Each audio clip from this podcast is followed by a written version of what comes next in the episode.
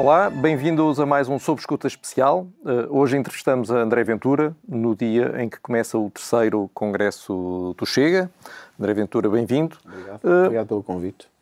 Esta semana foi condenado por um tribunal a pedir desculpas à família do bairro da Jamaica, a que se referiu como bandidagem, mas já disse que não o vai fazer, não vai pedir desculpas. Alguém que não cumpre uma sentença de um tribunal é um português de bem.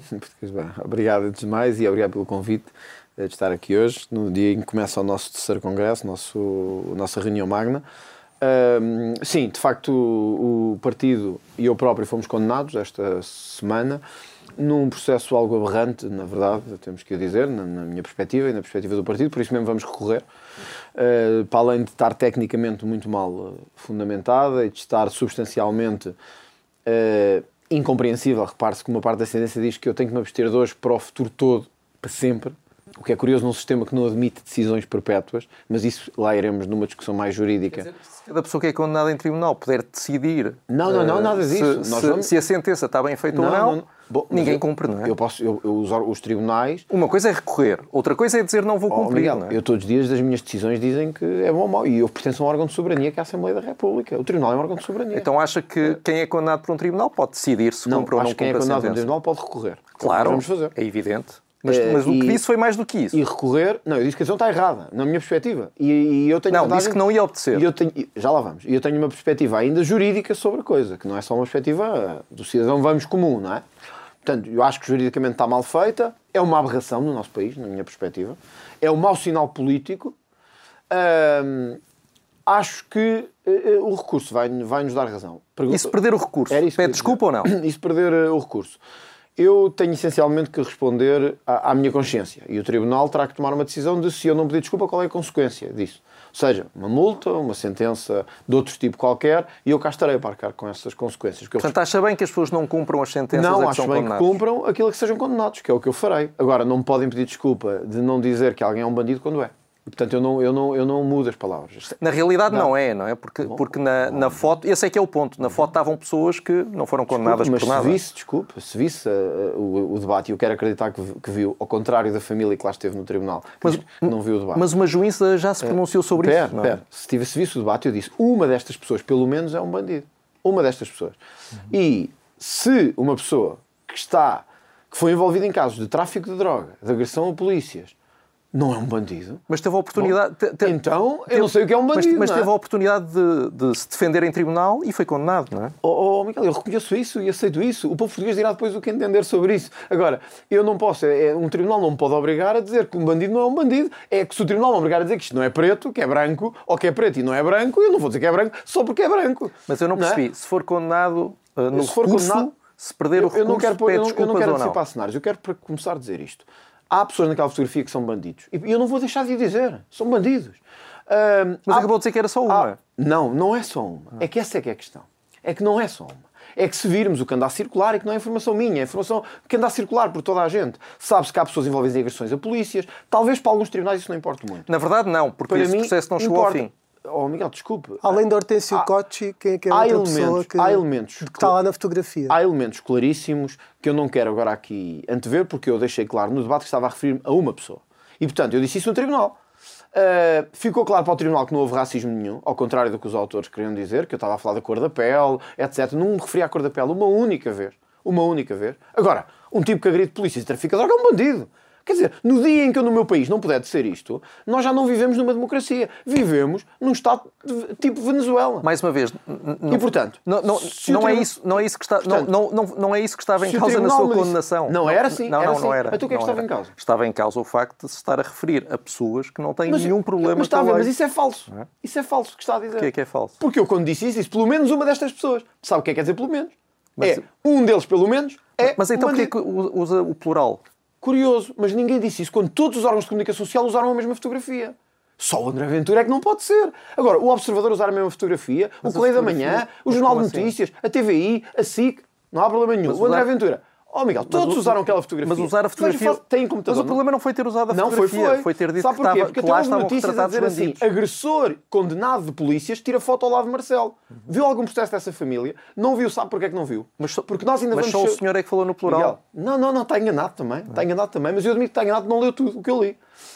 Agora, sabe o que é que nós ainda vamos saber deste processo? É quem é que o pagou, mas em breve vamos saber. Quem é que o pagou, quem é que o custeou e quem é que o motivou. E é isso que vamos saber. Mas não sou eu que vou saber, porque eu já sei. Os portugueses é que vão saber. E quem é que foi? Olha, eu vi até prints de uma jornalista chamada Fernanda Câncio a dizer que até pagava o processo. Agora veja o estado a que chegámos. Um jornalista a dizer assim, avancem lá com o processo que eu pago. Mas pagou? Olha, pergunto-lhe. Se quer chamá-la aqui e perguntar-lhe é uma boa ideia. Que está a depois, tentarmos saber que motivações levaram a este processo é outra boa ideia. Sabe porquê, Miguel? Mas por falar... Deixa-me só dizer isto. Quando a juíza perguntou a uma das pessoas que foi testemunhar se tinha visto o debate, a resposta foi não, não vi. Vi depois quando me disseram. E depois perguntou-lhe que danos é que tinha tido. E disse, a mim em concreto nada. Sabe o que é que isto é, Miguel? Eu lamento ter que dizer... Mas nós aqui não vamos julgar o caso outra vez. Houve uma juíza...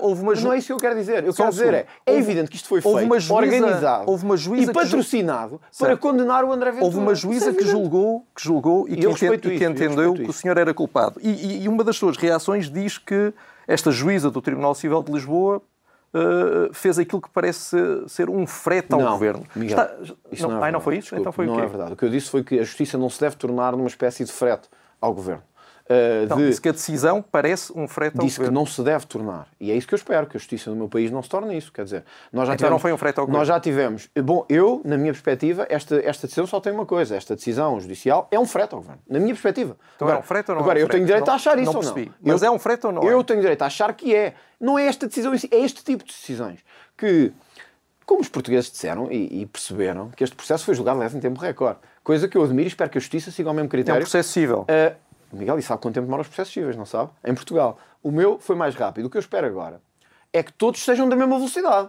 E que não seja só o André Ventura, que em 3 meses, isto foi em janeiro, e que em maio já está condenado. Mas o que é que quer dizer com isso? Quero dizer que parece que... Está a acusar a juíza de quê? Da juíza não. Estou a dizer que parece que há 2 pesos e 2 medidas. Não tenho medo das palavras. Miguel já me conhece. Eu não tenho medo das palavras. Não sou só eu. Parece que está a acusar a juíza de alguma coisa. A grande maioria do povo português olhou para esta decisão com estupefação. Bastava ver as reações a esta decisão.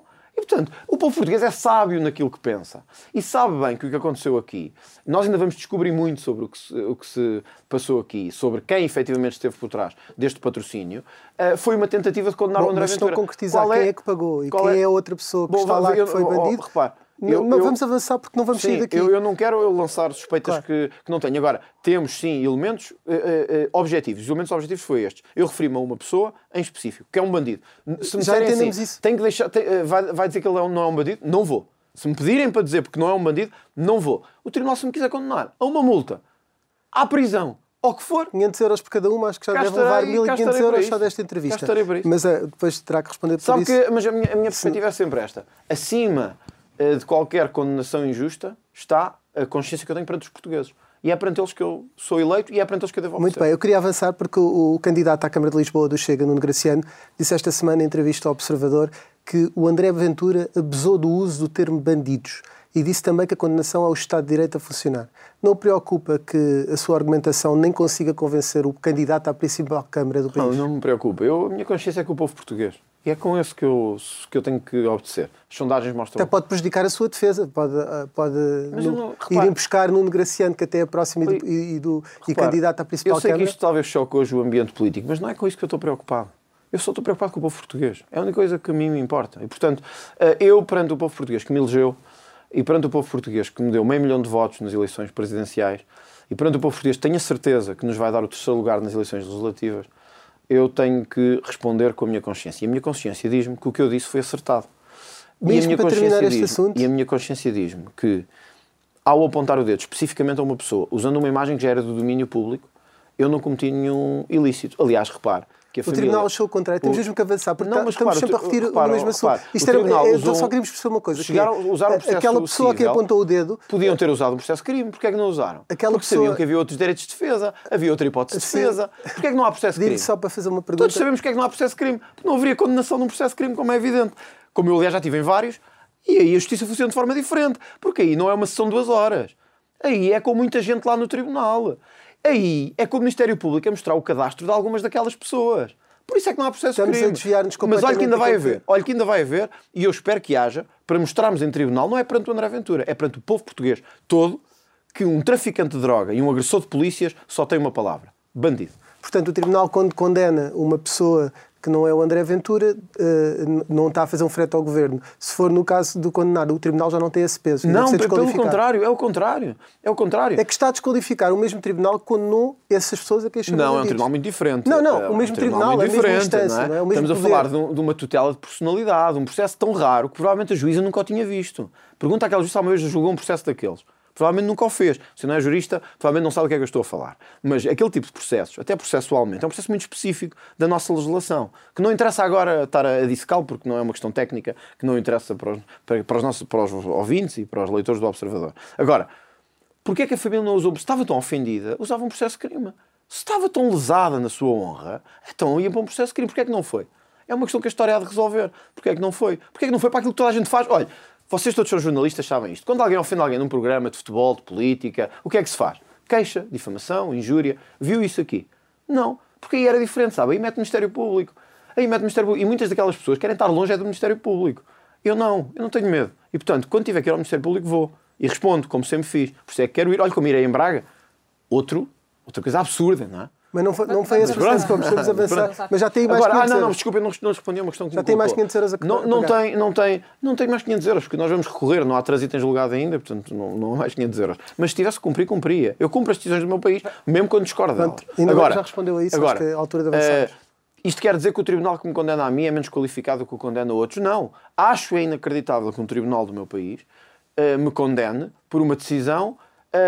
Eu me condeno a pedir desculpa por dizer que é bandido uma pessoa que é um bandido. Olha, se calhar estão aqui mais 500 euros já em cima, mas eu sabe o que é que prefiro? Eu liberto-me bem de 500 euros. Não me liberto bem, é de falhar à consciência com o povo português. Isso é que eu não me liberto bem. Vamos avançar. Além de não ter confiança, como acabou de dizer, neste Tribunal Civil de Lisboa, também não tem confiança no Tribunal Constitucional. Os juízes estão a tomar uma decisão sobre a legalização do Chega, um processo que está em tribunal. No Tribunal Constitucional. No Ministério Público, junto do Tribunal Constitucional. Manifestação que passou pelo Tribunal Constitucional. Isso não pode ser considerado uma forma de pressionar estas instâncias? Não, ouça, os tribunais são órgãos de soberania. E, portanto, tal como órgãos de soberania têm que confrontar-se com a soberania popular. Porque a nossa Constituição diz uma coisa muito importante. A justiça é feita pelo povo, emana do povo. Não emana de mais nada, emana do povo. É o povo que lhe dá a soberania e a legitimidade. Ora, esse povo que lhe dá a legitimidade para julgar é o poder soberano do povo. Esse povo tem direito a manifestar-se. E, portanto, Assembleia da República, Presidência da República, Governo e Tribunais são órgãos de soberania que têm que ser escrutinados, como nós todos. Acresce que o Tribunal Constitucional, e eu faço aqui um parênteses para dizer isto, que é, tenho imensa confiança técnica nos juízes do Tribunal Constitucional, por várias razões, porque o seu currículo é conhecido de todos. Alguns foram meus colegas de faculdade, outros foram meus professores, como é o caso do Presidente do Tribunal Constitucional, o professor João Caupers, foi meu professor de Direito Administrativo.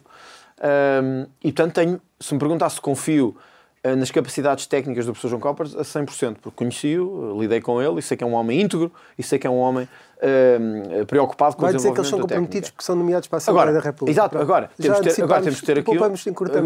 temos de ter aqui isto presente, não é? São juízes nomeados politicamente. O que nós fomos pedir, solicitar ao Tribunal Constitucional, é que não ceda a um juízo político nesta matéria. Não foram pedir, não é? Passaram no Tribunal Constitucional. Disse até que não era para ameaçar ou para ofender, mas a verdade é que houve pessoas que acompanharam nessa manifestação e colocaram até mais de 20 cordas com o nó do enforcamento nos portões do Tribunal. Desculpa, Inês, repare, a imagem todos vimos, está até no site do Chega. Eu só queríamos perceber se essas cordas com essa simbologia eram ou não dirigidas aos juízes. Nenhuma. Qual era o intuito, então? Primeiro não fui eu que pus as cordas, não sei. Mas estavam consigo. Não estavam comigo. Um líder sabe o que... Olha, se um líder souber o que é que 8 mil pessoas fazem numa manifestação, então... Mas então diga lá, as cordas eram o quê? Agora, eu queria dizer isto aqui muito claro. Vocês acham que se nós quiséssemos fazer uma manifestação ameaçadora, não o saberíamos fazer? Acham que se quiséssemos fazer uma manifestação... Isso só por si já me parece uma ameaça. Mas diga-me uma coisa, as cordas eram o quê? Desculpe, deixa-me só dizer isto. 8 mil pessoas, ou 6 mil, segundo os dados, se quisessem tornar-se um problema de ordem pública, tornavam-se. Nós fizemos sempre... Mas o que eram as cordas? Nós fizemos sempre a manifestação dentro das regras exigidas pela polícia, cumprindo as regras, dizendo claramente que não era nenhuma ameaça aos órgãos de jurisdição. Agora, Cumpriram as regras, mas deixaram uma mensagem. Aquelas cordas tinham um intuito. Qual é que era? Inês, eu não sei porque eu não pus as cordas. Portanto, não me pergunta a mim. Eu sei o que é que eu organizei. E o que eu organizei foi faixas, bandeiras e mensagens. É isso que eu posso responder. Mas estava agora, lá, viu acontecer? Não vi acontecer, não sei. Se me perguntar assim, então isto puseram uns grafites na parede a 500 metros. Ouça, mas essas imagens estão exibidas em Miguel viu a manifestação. No site do Chega. Discursei e saí. Portanto, eu continuei o caminho. Mas isso está no site, no Facebook do Chega. Até porque está na CNN. A questão não é essa. Eu não fui eu que pus lá as cordas. O problema não é na CNN. Está-me a perguntar... Está exibido essas fotos. Muitas dessas fotos estão exibidas. Também não tem nada a ver com o Facebook do Chega. Nem com os... Não é isso que eu estou a dizer. Está-me a perguntar a mim o que eu tive a ver com essas cordas. Está lá o símbolo do Chega nessas cordas? Não está, pois não. Está o símbolo do Chega nas fotografias que mostram as cordas? Não está. Não está. Vocês têm muitas fotos disso no vosso Facebook. Porque nós, ao contrário de outros órgãos de comunicação social, não censuramos. Nós pomos tudo. Não censuramos. Tudo o que aconteceu está lá. Então seja de um lado ou do outro. Está lá tudo. Eu sei que hoje alguns não percebem isto, mas nós pomos mesmo tudo. Agora, vou-lhe dizer isto muito claramente. O que nós respondemos é por isto. Faixas com o nome do Chega, bandeiras com o símbolo do Chega, coisas com o logotipo oficial do Chega. Viu alguma ameaça nessas mensagens nossas? Nenhuma. Viu alguma ameaça no meu discurso ao Tribunal Constitucional? Nenhuma. Viu alguma ameaça ao poder instituído? Nenhuma. Bem, e vamos ser francos. Um partido... Já percebi que não quer responder, mas... Não, quero responder a si mesmo. Eu não posso responder porque isso que acontece numa manifestação que eu não tenho nada a ver. É uma resposta que não é resposta. Agora, há uma coisa é que as pessoas e os leitores do Observador e os ouvintes têm que saber. É que há um partido sob ameaça de ilegalização. E é isso que os senhores não querem falar. Mas devíamos estar a falar disso. Mas se não queremos, porque é que estamos a falar sobre isso? Mas você é que começaram a pergunta. Você é que fez a pergunta. Mas diga-me lá o que... Então quer dizer... Oh, Miguel, desculpa lá. Diga-me lá o que é que vai fazer se o partido for ilegalizado. Não, é que eu tenho que dizer isto. Há um partido sob ameaça de ilegalização. Os senhores perguntam-me sobre cordas à porta do Tribunal Constitucional. Quando estamos numa democracia que devia estar a perguntar como é que um partido é ilegalizado. É isso que devíamos estar a perguntar. Mas nós perguntamos-lhe sobre as cordas porque, pelos vistos, o tema incomoda. E eu gostava de perceber o que é que as cordas querem dizer sobre isso. É que o jornalismo não se preocupa com um partido poder ser ilegalizado. Certo. É isso que a mim me preocupa. E o que é que faz se o partido for ilegalizado? Olha, primeiro, percebemos que não vivemos numa democracia. E era isso que os senhores iam estar preocupados. Porque o jornalismo que investiga a sério percebe que a democracia está em causa quando um partido é ilegalizado. Isto não é uma brincadeira, Miguel. E um partido foi ilegalizado. Não, mas está um processo de legalização. E o que eu esperava de uma Procuradora-Geral da República é que dissesse imediatamente, meus senhores, isto é um Estado de Direito democrático. Aqui não se legaliza, não é a Venezuela, nem a Coreia do Norte. Aqui não se legalizam partidos. Mas se for legalizado, o que é que fará? Mas já lá vamos. Isto não se legalizam partidos. Eu penso que nenhum de vocês, os três, nem eu, queremos viver na Coreia do Norte, nem na Venezuela, nem, enfim, noutros países parecidos, não é? Agora, há um partido sob ameaça de ilegalização, que por acaso é o terceiro maior partido nas sondagens. E os senhores estão preocupados com cordas à porta do Tribunal Constitucional. Quer dizer, o que eu estaria preocupado é como é que chegámos a um ponto em que há atores políticos, o segundo maior protagonista do Partido Socialista, atores políticos fundamentais no Parlamento, a dizer que um partido deve ser ilegalizado. E os senhores acham normal. Um partido ser ilegalizado significa, neste momento, eu tive 12% nas presidenciais, 12%. Se o nosso partido for ilegalizado, significa que 10% da população são criminosos, bandidos, marginais. O que é que faz? Pronto, mas eu queria deixar isto claro. O que fazemos? Olha, primeiro deixamos de acreditar na democracia, tal como ela existe. Porque quando nós formámos o Chega, o que nos disseram foi nunca vai funcionar. Mas nós formámos.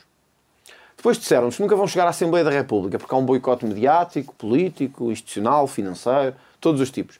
Chegámos.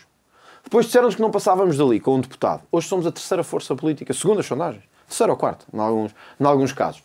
E é quando chegamos à terceira força política que nos tentam ilegalizar. Dizendo assim, bom, tudo muito importante, mas agora vamos tirar-vos de cena. Mas continuaria na ilegalidade com o partido? Na clandestinidade, desculpe. É uma boa questão, mas olha, eu próprio não lhe sei responder a isso. Ou porque... criaria um partido novo, por exemplo? Não queria um partido novo, porque isto não é o mercado ali de Alvalade. Isto não é o mercado de Alvalade. Ficaria na clandestinidade com o partido. Reuniões na clandestinidade. Só usar a palavra clandestinidade devia chocar-nos. Não, clandestinidade para não cometer uma ilegalidade se o partido fosse ilegal. Devia chocar-nos. Só isso acontecer, devia chocar-nos. Mas uma coisa, nós só estamos a fazer as perguntas. Eu sei, eu estou a pegar nas suas expressões para dizer isto, que é... Mas repara o choque que é um partido em democracia, um dos maiores, um partido que fez cair o governo socialista nos Açores, um partido que teve no seu líder 12% nas presidenciais, que ameaça o poder socialista nas eleições legislativas, a imagem que vamos dar para a Europa e para o mundo de ilegalizar este partido. E, portanto, o que eu espero é que o Tribunal Constitucional, antes de qualquer decisão, pondere bem, porque esta não é só uma decisão técnica, nem jurídica. Esta é uma decisão que vai marcar o futuro da nossa democracia. Já entendeu, já expôs a sua posição. E é com isso que temos de nos preocupar. Se me disser assim, como é que vai reagir? Com manifestações? Com indignação? Olha, eu devolvo-lhe perguntas sabendo que eu é que estou a ser entrevistado. O que é que acontece aos nossos mandatos? Imagine que a ilegalização ocorre depois das eleições autárquicas, com centenas de eleitos por todo o país. O que é que acontece a estas pessoas? O que é que acontece à governação nas câmaras municipais, no Governo Regional dos Açores? O que é que acontece ao meu mandato de deputado na Assembleia da República? Era isso que o povo português devia pensar. Você sabe qual foi o último partido ilegalizado em Portugal? As pessoas têm que ter memória. E têm que saber que quando falámos de um partido ilegalizado, falámos de pessoas que estavam envolvidas em criminalidade violenta armada, de atentados terroristas ligados às FP25, e que nem sequer tinham representação parlamentar. E que parar isso ao Chega, para além de ser ridículo para a maioria do povo português, é um atentado à nossa democracia. Por isso, se me perguntar, vai lutar, vai resistir, vamos. Vamos resistir até mais não pudermos. E isto devia funcionar como um aviso a todas as instituições, porque vamos mesmo reagir. Porque nesse dia a democracia acabou. Muito bem. Não sei se estava à espera hoje. Acho que ficou claro. Não são jornalistas que vão defender-se do processo do Chega, como naturalmente. Nem é isso que eu espero. Sobre o... Mas olha, já agora vamos dizer para o Congresso. Rui, no dia em que um partido for ilegalizado, o caminho para que jornais também sejam ilegalizados e televisões sejam ilegalizadas está aberto. Temos de desafiar. Porque a partir daí tudo pode acontecer. Sobre o Congresso de Chega, começa esta sexta-feira, começa hoje. Hoje mesmo, sim. Na sua moção de candidato a presidente do partido, escreve isto, na outra que entregou na altura das diretas. Neste momento, mais do que nunca da nossa história, é preciso coragem e determinação para enfrentar os adversários internos e externos. Quem é que são os seus adversários internos? Olha, os internos são aqueles que acham que nós devemos tornar-nos uma espécie de direita às mãos do PSD, uma espécie de direita moderada. Que eu já sabia que ia acontecer, que acontece sempre, não é? Quando os partidos crescem muito, o poder está mesmo ali à mão de semear e, portanto, a tentação de ceder aos ímpetos de moderação que são exigidos pelo Dr. Rui Rio e por uma parte do CDS, são fáceis de cair neles. Eu vou apresentar precisamente o contrário. E que isto fique claro aqui. Mas há pessoas, por exemplo, na sua direção que pensam isso? Bom, há pessoas no partido que pensam isso. Não quero estar aqui a dar... Só para percebermos que... Até porque vai haver mudanças, na direção nacional, pelo menos propostas por mim neste Congresso. Por causa disso? Por causa de tudo, desse e de outros assuntos. Porque vai mudar 3 pessoas, não é? Bom, não sei. Não está ainda fechado esse assunto. O senhor disse que eram 3. Não, eu disse que 3... Eu falei de 3 vice-presidentes que eu sabia, não disse que não iam ser alterados mais. Vai haver mudanças, vai haver caras novas, vamos apostar na juventude e nas mulheres, isso também já é um ponto assente. Mas, sobretudo, eu quero deixar claro que o partido tem que decidir neste Congresso quais são as condições que vai exigir ao PSD para formar um governo. E, na minha perspectiva, moderação não é uma delas. Nós temos a sensação, aliás, pelo que se tem ouvido responsáveis do PSD, ainda esta semana ouvi também outros responsáveis, até ouvi um antigo presidente do PSD, o Dr. Santana Lopes, falar sobre isto, dizer que isto pode passar por 2 coisas. Um apoio parlamentar, como acontece nos Açores, sem participação do Chega no governo, ou uma ida para o governo do Chega, sem o André Ventura. Portanto, sem o seu líder, porque é muito radical e, portanto, convinha ter outras pessoas que fizessem de pau os mandados do PSD. Eu queria dizer isto muito claro e não quero ofender outros que fizeram coligações com o passado do PSD. Leiam os meus lábios. Nunca vai acontecer. Se o PSD insistir em não atribuir ministérios ao Chega e em não aceitar um projeto de governação conjunto, não vai haver governo à direita. E nós não queremos mentir. Escusam de vir com o interesse nacional. O governo cai no programa de governo. Disse ontem que Rui Rio não era um bom líder, há 2 dias que não era um bom líder da oposição. Bom. Para o primeiro-ministro já serve? Olha, para ser o primeiro-ministro do governo que vai integrar, o que eu espero é que o Rui Rio seja melhor primeiro-ministro do que é líder da oposição. Porque como líder da oposição tem sido um desastre. Eu vou-lhe dar um exemplo. Os debates quinzenais na Assembleia da República. Quer dizer, um líder da oposição que diz que quer acabar com os debates quinzenais do Primeiro-Ministro porque ele anda muito cansado e porque isto desgasta o Governo. De facto, nós olhamos para o Dr. António Costa e o que ele anda é desgastado mesmo. Nós vemos que ele até cansa vê-lo tão desgastado como ele anda. Um líder da oposição que diz isto não é um bom líder da oposição. Eu vi uma sondagem no Jornal de Notícias que dizia que os portugueses veem que eu e o Rui Rio somos os principais líderes da oposição. O Chega tem 2 anos e meio.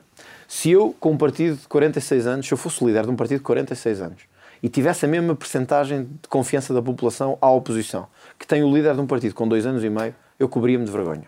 Ia-me embora, pegava nos meus sacos, pegava nas minhas coisas e saía de cena. Ora, isto mostra que o Rio não está a fazer um bom trabalho. E, portanto, olha, eu vou-lhe dar um exemplo. Ontem, no Mel, tínhamos todas as condições, 4 líderes completamente diferentes entre si, de difícil articulação em termos de posições político-ideológicas, como é reconhecido de todos, fizeram um esforço para conseguir encontrar pontos comuns. o líder do Chega, eu próprio, o líder do CDS, o líder da Iniciativa Liberal. À noite, a fechar, temos o líder do PSD, que em vez de falar da tal possibilidade de agregação à direita, o que é que diz? Um, que não é de direita, e dois, fala de acordos com o Partido Socialista. Hoje o Primeiro-Ministro, António Costa, vem dizer, e passou em todos os jornais, agora há bocadinho, que não quer acordos com o Rui Rio, porque ele é muito próximo do Chega. É uma estratégia global. Eu sei que fugiu logo para o Mel, quando estávamos a falar das questões internas, mas vai substituir os 3 vice-presidentes mais antigos. É isso que está na sua... Bom, nós temos uma informação de uma fonte da direção que nos disse isso. Não vou estar a fazer comentários sobre isso por duas razões. Primeiro, porque é desrespeitoso para com as pessoas envolvidas. Mas vai fazê-lo. Não vou comentar isso, porque primeiro, não seria de respeitar as pessoas envolvidas. Segundo, porque pode haver pessoas que deixam de ser vice-presidentes, mas se mantêm na direção nacional. Nuno Afonso, Diogo Pacheco Amorim e José Dias vão se saltar de vice-presidentes. É isto que está a preparar, não é? Não vou fazer comentários sobre isso. Vamos ver no Congresso como é que acontece, vamos ver o que é que ocorre. Não está fechada a lista da direção nacional. Não me ficaria bem estar aqui hoje convosco a anunciar. Mas já disse que havia 3 vice-presidentes que iam sair. Está mas hoje... são 5, portanto podem ser quaisquer um deles. Certo, mas nós tivemos uma informação de que o André Ventura disse numa reunião da direção que havia a possibilidade de ser por antiguidade, e estão estes 3 nomes que o Rui acabou de dizer, Inês, em cima da mesa. Daqui a 24 horas ou 36 horas saberemos, porque eu tenho que apresentar a lista até às 8 da noite de sábado e saberemos qual é a lista. Os nossos estatutos são muito claros nisso, só o Presidente eleito nas diretas é que pode apresentar uma direção e saberemos isso. Agora, não me ficaria bem estar hoje aqui perante vós, um órgão ainda por cima com uma ampla difusão nacional, e eu estar a fazer comentários sobre coisas que não falei ainda com as pessoas. Certo. E, portanto, então, ficaria muito mal e acho que não ficaria bonito fazer isso aqui. Agora, que vai haver mudanças, vai. Vamos ter uma tónica mais de juventude, de mulheres também, que penso que é uma preocupação que o partido deve ter, de incluir mulheres nos seus órgãos. E a moção, como sabem, é governar Portugal, e é isso que esperamos para os próximos anos. Já deu a entender, por mais do que uma vez, que seria mais fácil existir um acordo com o PSD e o Chega, se o líder social-democrata fosse Pedro Passos Coelho e não Rui Rio. Ontem, no Congresso do Mel, Passos Coelho nem sequer aplaudiu o seu discurso. Continua a sonhar com esta liderança? Não, eu não continuo a sonhar com liderança nenhuma. Eu só me preocupo com a liderança do Chega. Acho que o PSD, e eu disse isso ontem também no Mel, não tem feito um bom trabalho. E eu acho que tinha o dever de o dizer, e isto com o respeito que eu tenho pelo Dr. Rui Rio. E que sei... Gostava que o Passos Coelho tivesse aplaudido, não? Não, não me preocupo nada com isso. Ouça, tenho certeza de uma coisa. Vocês lá tiveram a ouvir. Eu fui o mais aplaudido de todos. E, portanto, o que me importa a mim é o aplauso das pessoas. Não é o aplauso dos antigos primeiros-ministros. Nem de, sabe, o Sá Carneiro, eu disse isso ontem no Mel. O Sá Carneiro, lá vem amanhã toda a gente dizer que eu não posso citar o Francisco Sá Carneiro. O Francisco Sá Carneiro dizia isto, que é, quem nos tem traído não é o povo, são as elites. E, portanto, eu não me preocupo de nada com o apoio das elites. Nada, de todo. Eu tenho a sorte de ter um percurso e uma vida que nunca me aproximou das elites, de percurso pessoal.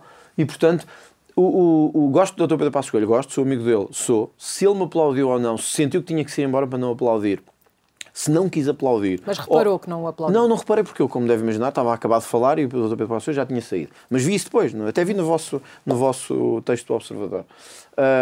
Se me perguntar se isso me afetou a mim pessoalmente, nada. O que a mim me deu gozo e me deu prazer foi ver aquelas pessoas que ali estavam, alguns anónimos, a apoiar, a dizer que de facto o Chega tinha sido a força mais incisiva nesta conferência, e o agradecimento que senti de todos, e tenho que dizer isto, inclusive é dos organizadores, na importância que o Chega teve nesta convenção.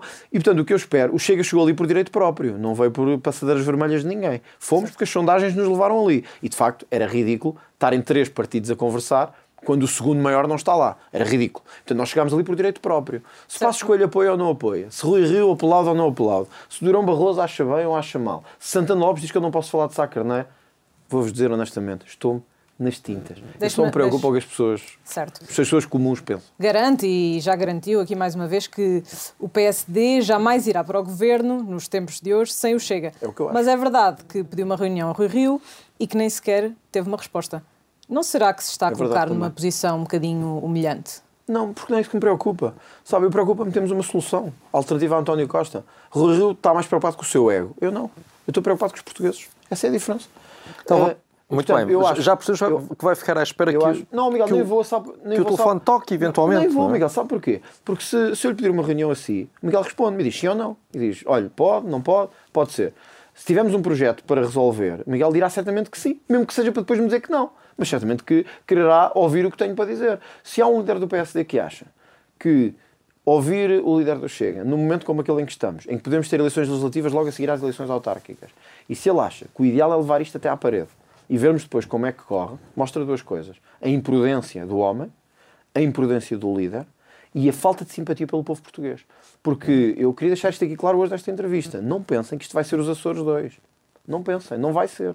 Porque diz isso, imagino que se está a referir àquilo que já designou como algumas linhas vermelhas para esse eventual futuro governo, que passa pela reforma da justiça, sistema político, sistema fiscal e da segurança social, não é? Disse também que admitia cedências aqui e ali, e, enfim, se vai para uma negociação... Tem que admitir cedências. E que cedências seriam essas? Era isso que eu queria ouvir do Dr. Rui Rio. E, portanto, fazia todo o sentido conversarmos.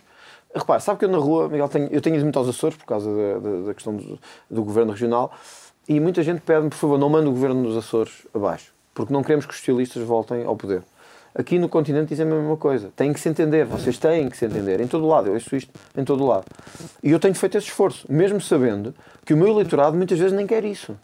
E, portanto, eu tenho feito esse esforço, muitas vezes pondo-me em situações, como a Inês dizia, tendencialmente humilhantes. Porque, para mim, eu ser humilhado não é importante. Olha, eu sou muito católico e muito cristão, e Jesus Cristo dizia, os humilhados serão exaltados. Eu acredito que aqueles que se humilham para bem do povo, e para bem do povo português, um dia serão recompensados. E, portanto, se eu mando uma mensagem ao Dr. Rui Rio, olha ali, não vou estar aqui a dar detalhe, e a resposta que tenho é que não faz sentido haver essa reunião, ou que eu não quero essa reunião, ou nem sequer tenho resposta, eu percebo duas coisas. Que o Rui Rio não está interessado de todo em criar uma solução alternativa, ou então, mais grave, já acha que nunca vai ser Primeiro-Ministro. E está a pensar que se vai embora depois das autárquicas. E, portanto, já não quer saber. E as duas me preocupam. As duas me preocupam. E além das linhas vermelhas... Desculpe, não respondi totalmente à sua questão e peço desculpa. Onde é que admitimos cedências? Olha, eu dei-lhe um exemplo já, da última vez que cá estive consigo, na questão da redução dos deputados. Eu entendo que 100 deputados bastam. O Dr. Rui Rio, em conversa comigo... Bom, se calhar ele dirá que também nunca conversou comigo sobre isto, que a redução de deputados é importante. E para ele também é um ponto importante. Mas entendo que 100 deputados é pouco. É demasiado. Portanto, talvez 180, ou 160, ou 170. Podemos chegar aqui... Portanto, a negociação será dentro destas linhas vermelhas, Sim, podemos chegar ao entendimento. Portanto, não são bem... Tanto que, olha, na nossa proposta de revisão constitucional, que o PSD andou ali aos zigue-zagues, para um lado e para o outro, é importante, mas não é já, talvez, mas para o futuro, etc., para não dizer que não quer isto, a nossa proposta era um mínimo de 100 deputados e um máximo de 230. Já percebi. Portanto, para dar esta margem. Já percebi. Portanto, aí nós temos... E cargos. Já disse que exigiria serviço de Primeiro-Ministro e outras pastas. Ficou claro, Miguel. Repare, eu acho que não faz sentido um governo em que o Chega não possa condicionar a área da segurança social. Se as nossas propostas são essencialmente redução de subsídio à dependência, fiscalização... Certo. Mais. Não fazia sentido que essa pasta não fosse atribuída ao Chega. E mais? E outras? À administração interna. A nossa relação com as polícias é de todo conhecida. Temos sido, provavelmente, o partido da Assembleia da República que mais luta pela carreira, pelos rendimentos, pela situação das nossas forças de segurança. Já percebemos. E mais? Fazia sentido. A justiça apenas por uma razão. Porque nós não confiamos que o PSD faça a reforma da justiça que promete. Tanto que já teve no governo vários anos, em várias décadas, e nunca a fez. E, portanto, nós entendemos que devemos ser nós a protagonizar. Mais alguma? Justiça, segurança social, administração interna e a vice-presidência do governo. A vice-presidência. E a agricultura para nós é importante porque o mundo rural tem sido sistematicamente e a agricultura também. Afetado. E essas seriam uma premissa de entendimento e aí aceitaríamos fazer um acordo escrito em que se ficaria claro até onde é que podemos ir, até onde é que devemos ir, mas com cedências, mas com objetivos. Portanto, se isso acontecer, temos a margem para haver um governo. Se não acontecer, até pode acontecer que o governo não passe do programa do governo. Deixe-me só recordar aqui uma coisa, precisamente sobre este ponto que falávamos. No segundo congresso do Chega, era que se chamava-se convenção na altura em Évora, disse no discurso de abertura que preferia esperar para ser governo em Portugal, para ser como primeiro-ministro, do que ser muleta do partido do sistema como o PSD. Disse também que não nasceu para negociar lugares, e que negociar com o Rui Rio até podia levar o Chega para o governo, mas ia perder o povo português. 3 meses depois já pedia 4 ministérios, os que referiu agora, e agora já quer ser o número 2 do governo. Como é que podem os seus eleitores e os militantes do Chega confiar em alguém que já negocia cargos com o sistema? O que é que o André Ventura de maio diz do André Ventura de setembro? Sabe porquê? Porque o André Ventura não quer ser vice-primeiro-ministro do Rui Rio. O André Ventura quer ser primeiro-ministro, mas reconhece o que os números objetivamente referem. Mas isto era uma questão de princípio, não negociar lugares com o sistema. Repare, se não fosse negociar lugares, eu fazia o que o CDS fez sempre com o PSD. Que é, não, nós não temos nenhuma exigência, depois se verá depois das eleições. Não. Nós estamos a dizer o que é que exigimos para o Governo, porque queremos mudar estas áreas de governação. E isto não é ceder em nada, é exigir. E, portanto, nós só iremos para um Governo em que estas áreas possam efetivamente ficar sob a nossa tutela. Alguns dizem, é impossível, o Governo maioritário nunca dará administração interna, porque é uma área fundamental de soberania. E verá, tão certo como vamos chamar André Ventura, que se isso não acontecer, não há Governo. Mas o meu ponto não é as pastas que pediu, é só estar a pedir cargos. Disse que não negociava cargos. Mas é que não estamos a pedir. E foi aplaudido e foi eleito. Nessa convenção, a lista foi eleita nessa convenção. Não estamos a exigir cargos. Com base nisso. Estamos a exigir áreas. Não tem nada a ver com cargos. Tem a ver com áreas. Tem a ver. O Primeiro-Ministro é um cargo. Mas claro, é uma área, quer dizer que se o Rui Rio não conseguir levar o Governo a bom porto, há um Vice-Primeiro-Ministro que está disposto imediatamente a substituí-lo. E nesse caso seria eu. Mas quero dizer sobretudo que as áreas fundamentais que temos são estas. Repare, olhe para trás para a história de Portugal. Para a história recente, das últimas 3 décadas, o que é que aconteceu sempre entre CDS e PSD à direita? Foi não se falar de áreas, não se falar de nada, dizer vamos ver o que é que os portugueses nos dizem e depois das eleições, um arranjinho ao fim de 2 semanas e está feito o governo. Isso é que é negócios de lugares. O nosso é muito claro e transparente. Para mim era muito mais fácil dizer simplesmente assim, nunca acontecerá. Façam como entender. E 2 semanas depois negociar um governo. Não. Nós somos muito claros. Nós não nascemos para ser um partido de protesto. Nascemos para ser um partido de governo. Um partido de governo quer ser governo. Mas olhamos para os números. Eu gostava de estar com 28%. Não estou. Estamos com 8%, 9% ou 10%. Portanto, só para terminar isto. Já percebemos o ponto. Se nós ficarmos, como eu espero nas legislativas, entre 10% a 15%, que é isso que eu espero, chegarmos entre 10% a 15%, e o PSD estiver entre 20% a 25%, que é isso que se espera, então significa que podemos andar no tal número mágico que o Presidente da República apontou, juntamente com a Iniciativa Liberal e com o CDS, para podermos formar um governo à direita. Ora, se o Chega tiver 15% dos votos, ou 12% ou 13%, só com muita ligeireza é que eu poderia dizer que aceito sustentar o governo sem qualquer exigência de transformação. Portanto, não, nós queremos transformar Portugal. E por isso vamos exigir áreas fundamentais onde se transforma a vida das pessoas. Na segurança social, na administração interna, no mundo rural, na agricultura e na justiça, porque é isso que temos falado durante não sei quantos anos. Antes dessas eleições há outras, são as autárquicas, e falando de números, o que é que... É pergunta clássica, mas convém perceber antes da noite das eleições, não é? Terceira força política, é isso que esperamos. Portanto, terceira força em número de votos. Se não conseguir ser a terceira força política, o que é que acontece? Tiraremos as ilações, sobretudo em termos do caminho que estamos a fazer, e perceberemos que se calhar temos que reforçar, melhorar e que não estamos a seguir o caminho totalmente certo. Eu quero acreditar... Mas não será demitir-se e voltar-se a candidatar? Não faz, eu não sou candidato, portanto, aqui não faz sentido. Não é o seu lugar que está em causa. Acabei de ser eleito com 97%. Foi claro que os militantes do Chega querem-me à frente do partido. Quer dizer, na realidade, houve 78% dos militantes que não votaram, não é? Mas podiam ter votado se quisessem. Quer dizer, sim, muitos não pagam cotas. Miguel, seria como dizer que o Presidente da República não tem legitimidade, porque foi eleito com X%, porque metade absteve-se. Quer dizer, não, as pessoas que quiseram puderam ir votar. Não, tiveram toda a legitimidade para ir votar. Só estávamos a ir para lá dos 97,3%. Miguel, e pode ter a certeza que se houvesse uma disputa à minha direção, muitos mais iriam certamente votar. E eu tenho ido por todo o país e há uma coisa que lhe garanto. Olha, eu ontem estava a fazer um discurso às 2 da manhã, praticamente, e tenho a certeza disto, que é nenhum outro partido neste momento junta tanta gente como nós. Portanto, estes militantes estão dispostos a votar, a apoiar e querem continuar este projeto. Isto significa que se o resultado das autárquicas não foi o desejado, consequências há. Bom, há consequência da aprendizagem, que se calhar temos que infletir algumas posições e alguns caminhos.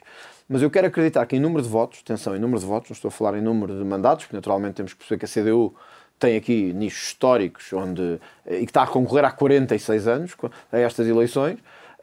Quero acreditar que em número de votos, que esse é o nosso critério, seremos a terceira força política na noite eleitoral. E isso para nós é um salto quantitativo e qualitativo. Se não for a terceira força, se não elegerem Lisboa, é uma derrota, demitir-se outra vez? Não, ou isso é só quando fica atrás da Ana Gomes? Não, não está em causa porque não fui eu que me candidatei. Eu assumo as minhas próprias falhas.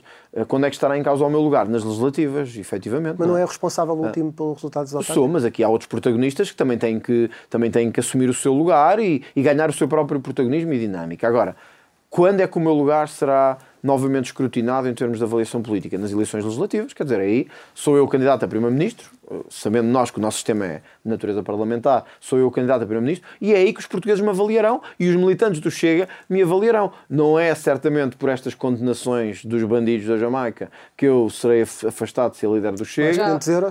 Já falámos sobre... Não, é só para dizer que não é por isso que os militantes dirão. Digo isto porquê? Porque quando cheguei a uma convenção em Bragança, os dois estavam a perguntar, se for condenado vai deixar de ser líder do partido. Não, não vou. Quer dizer, os militantes do partido é que decidem quando é que a pessoa entra e quando é que a pessoa sai. E neste caso, os militantes do partido deixaram claro uma coisa. Querem um novo mandato para mim enquanto líder do Chega, querem que o Chega continue este caminho, porque alguns apontavam que eu sou demasiado radical aqui e ali, aparentemente com 90% e tal, acham que este é o caminho, e portanto eu vou continuar exatamente este caminho. Se me disser assim, chega às legislativas e fica em 7º lugar, mantém-se como líder do Chega? Claro que não. Eu, ao contrário de outros, cobria a minha cara e ia-me embora. Não? Sim. Nesse ponto. O seu candidato a Lisboa, Nuno Graciano, é a favor da pena de morte para pedófilos. Isto vai contra um referendo que foi aprovado no partido. Não é contraditório Chega ter um candidato que vai contra a vontade da maioria dos militantes? Ouça, 40% e tal foi a favor da pena de morte. Eu não sou a favor da pena de morte. A maioria não foi a favor. 54, penso eu, ou 55, não me recordo agora, foram contra. Mostra que somos uma democracia interna, funcionamos. Não temos regras stalinistas de funcionamento. As pessoas pronunciam-se, uns são a favor, outros são contra. Eu pessoalmente sou contra a pena de morte. Uma parte por razões religiosas, outra por razões de erro judicial que são sempre possíveis, e aliás os Estados Unidos têm sido um bom exemplo nessa matéria. Agora, se me perguntasse se me choca a pena de morte em alguns casos, não me choca, e portanto vou ser muito franco. Mas está confortável com o seu candidato a Lisboa? Eu estou muito confortável com o meu candidato a Lisboa. Eu sabia e sempre soube que ele defende a pena de morte para... Quando ele era apresentador de televisão, já defendia a pena de morte em casos de pedofilia, para pedófilos, penso eu. Penso que essa foi essa a expressão que ele usou no Observador, que eu li a entrevista, e penso que foi essa a expressão que ele usou, porque considera que é uma doença incurável e que pedófilos merecem pena de morte. Olha, até lhe vou dizer isto. Se fizessem um referendo ao povo português sobre esta matéria, provavelmente tínhamos uma surpresa muito grande. E a maior parte das pessoas, que até achava que a pena de morte para pedófilos é uma situação aceitável. Agora, eu, como líder, tenho que, primeiro, respeitar a vontade do partido e, atenção, mesmo na altura do referendo eu disse isto. Mesmo que o partido aprove a pena de morte como proposta política, eu nunca a vou apresentar no Parlamento. Quando tivermos mais deputados, se o partido a quiser apresentar, eu acho que é um erro político, na minha perspectiva, nestas condições em que estamos hoje, mas admito que isso possa acontecer. Eu nunca apresentarei uma proposta para a pena de morte. Agora, se Nuno Graciano defende a pena de morte para pedofilia, olha, também vou dizer isto também com muita franqueza. Acho que muitos portugueses, muito bons portugueses, muitos portugueses de bem, defendem a pena de morte para pedófilos. Certo. Outro ponto aqui. Fez rasgados elogios a Susana Garcia, mas a candidata do PSD à Amadora afastou-se do seu partido e disse até que deseja que o Chega seja exterminado, tal como usou a expressão para o Bloco de Esquerda. Mantém os elogios a Susana Garcia? Mantenho. Olha, eu vou usar outra vez, eu hoje estou a usar muitas expressões de Jesus Cristo, mas vou usar outra. Quando nos dão um estalo, nós damos a outra face. Eu sou mesmo assim. Eu não me movo por ódios pessoais, nem por pessoas que dizem hoje uma coisa, que se identificam com o Chega nas ideias, mas depois acham que deve ser exterminado quando convém. Não vou dizer isto. Acho que a Susana Garcia tem qualidades, já o disse. Acho que a Susana Garcia tem um ADN do Chega muito forte, em termos das suas posições políticas. Muito bem, e eu tenho o direito também de discordar, e portanto não vou deixar de elogiar a Susana Garcia só porque ela me ataca. Olha, vou-lhe até ser franco, há muitos jornalistas que me atacam, e eu acho que eles são excelentes jornalistas. Isto não é dar outra face, é objetivamente que mesmo aqueles que me atacam, e não é os que escrevem e investigam, portanto, ser jornalista é isso. Mas muitos, eu percebo claramente que há um preconceito em relação a mim e ao Chega, e eu não deixo de reconhecer que são excelentes jornalistas. Olha, vou-lhe dar um exemplo. No Mel, estava, quando eu cheguei ao auditório, um comentador e um cronista, o João Miguel Tavares, que sempre que pode ataca-me de todas as maneiras, às vezes até de forma bastante infame. Se me perguntar se ele é um bom comentador e se eu gosto de o ouvir na televisão, gosto. Por isso eu não me pauto por isso. Eu olho para as qualidades das pessoas e acho que a Susana Garcia tem qualidades. Acho que vai ter um bom resultado. Espero que o meu candidato tenha melhor resultado que ela, mas acho que ela vai ter um bom resultado. E acho que a Susana Garcia, cedo ou tarde, acabará no Chega, sinceramente. E o seu vice-presidente, Gabriel Mithá Ribeiro, aconselhou os candidatos autárquicos do Chega a procurarem, nos conselhos em que são candidatos, as pessoas carenciadas para depois lhes darem alimentos e outros produtos. O Chega quer comprar o voto dos mais pobres e dos mais vulneráveis. Quero começar a fazer esta declaração, que é: Eu penso que o sentido das declarações do Gabriel Mithá Ribeiro foram no sentido de que o Chega vá ao encontro e perceba as reais necessidades das pessoas, ou seja, que o Chega serve para solucionar os problemas. É assim que eu interpreto aquilo que ele quis dizer. Não me pergunto qual é o sentido real, tenho que lhe perguntar a ele. Não é essa a nossa lógica. Mas pretende ter candidatos que durante a campanha vão oferecer coisas aos eleitores? Nós tanto criticamos os que distribuem frigoríficos como os que compram votos às pessoas. Não é a nossa prática. Tenho a certeza que não foi isso que Gabriel Mithá Ribeiro quis dizer. Há aqui é uma sensibilidade do Chega. Há muito esta questão do Chega que é a quem é que o Chega interessa? Quem é que o Chega deve defender? E para nós a lógica foi ser muito clara. O Chega só continuará a crescer desta forma que tem crescido se for o representante real das necessidades do povo português. Deixe-me interrompê-lo. Estamos mesmo a chegar ao fim e queremos mesmo aqui ainda tocar em alguns temas. Já se conhece o candidato a Lisboa, não se conhece o candidato do Porto. É dia 12 de junho, será conhecido o candidato do Porto. Certo, mas sabemos que a Distrital já tem um nome, que já o apresentou. Quem é? Teremos que esperar pelo dia 12 de junho. Não quero antecipar, porque também não tenho ainda o processo totalmente fechado e, como disse, até eu poderia anunciar no Observador. Não respondeu, não vamos só avançar. Aproveitava para outra pergunta. Só para dizer porquê, porque não está fechado o dossiê. Só por isso. Vai fazer uma manifestação em Coimbra. Não é uma manifestação, uma marcha. Uma marcha em Coimbra e para o mesmo local onde durante a campanha foi pressionado por uma contra-manifestação, por uma ação. Fui cercado. Pronto, independentemente, estava lá a polícia e, portanto, não lhe aconteceu nada como aconteceu noutro sítio e, portanto, não... disse que ia para o mesmo sítio, mas agora o local onde a marcha acaba é quase a 3 km. Então, se era para afirmar que ia ao mesmo local e que ninguém condicionava o Chega, como é que vai a 2,6 km ou 2,5 km de distância a um sítio que não tem nada a ver com o sítio onde foi cercado nas suas palavras? Porque nós, ao contrário de outros partidos, respeitamos as forças da autoridade. Porque se não respeitássemos, íamos para o mesmo sítio. E iríamos procurar o confronto, mas não vamos. Porque mal se soube que o nosso congresso era em Coimbra, mal se soube, começaram a circular e-mails, conversas e manifestos e apelos para que se juntassem contra nós e para que houvesse contra-manifestações.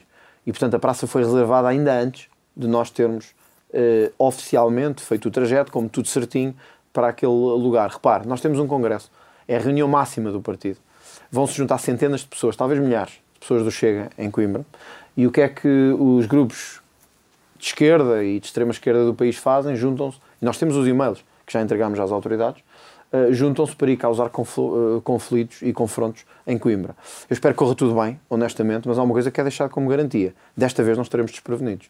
Desta vez não nos cercarão. Desta vez podem ter a certeza de uma coisa, é que nós seremos mais do que eles.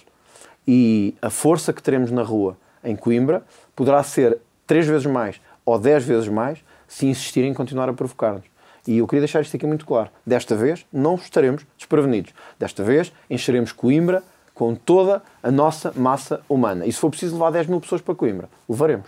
Porque nós temos muito mais gente do que qualquer grupo de antifas que junta 50 ou 60 pessoas numa praça. Só para mudar aqui o tema mais uma vez, para tentarmos chegar a todo o lado. O que é que achou da prestação de Luís Filipe Vieira na Comissão de Inquérito ao Novo Banco? Ele conseguiu convencê-lo de que não tem culpa de ser o segundo maior devedor do banco?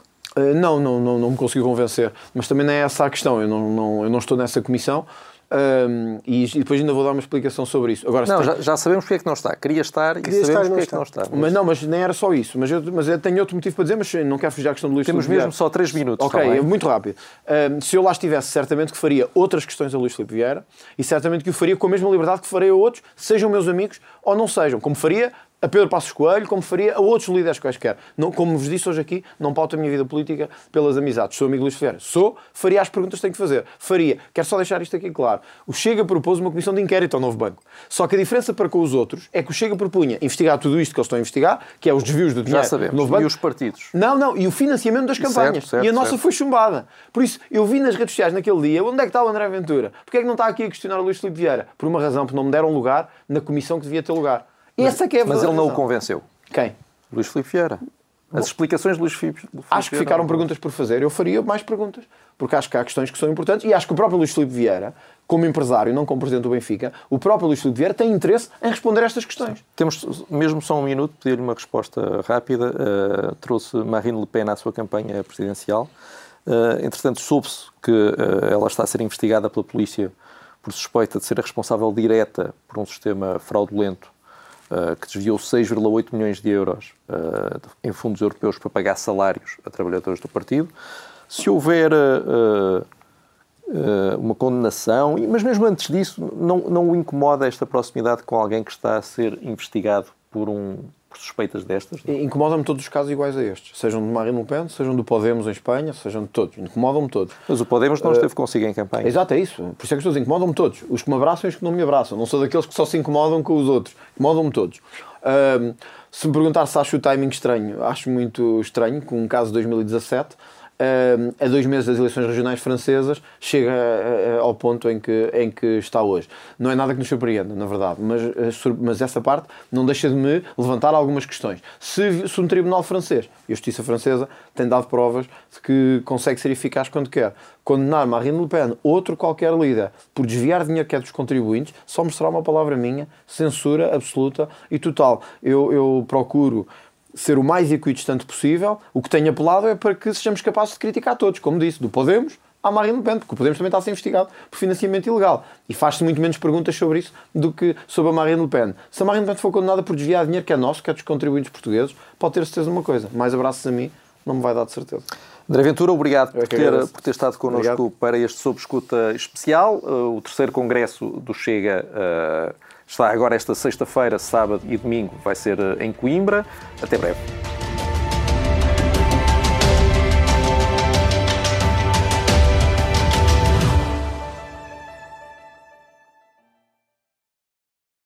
Obrigada por ter ouvido este podcast. Se gostou, pode subscrevê-lo, pode partilhá-lo e também pode ouvir a Rádio Observador online em 98.7 em Lisboa e em 98.4 no Porto.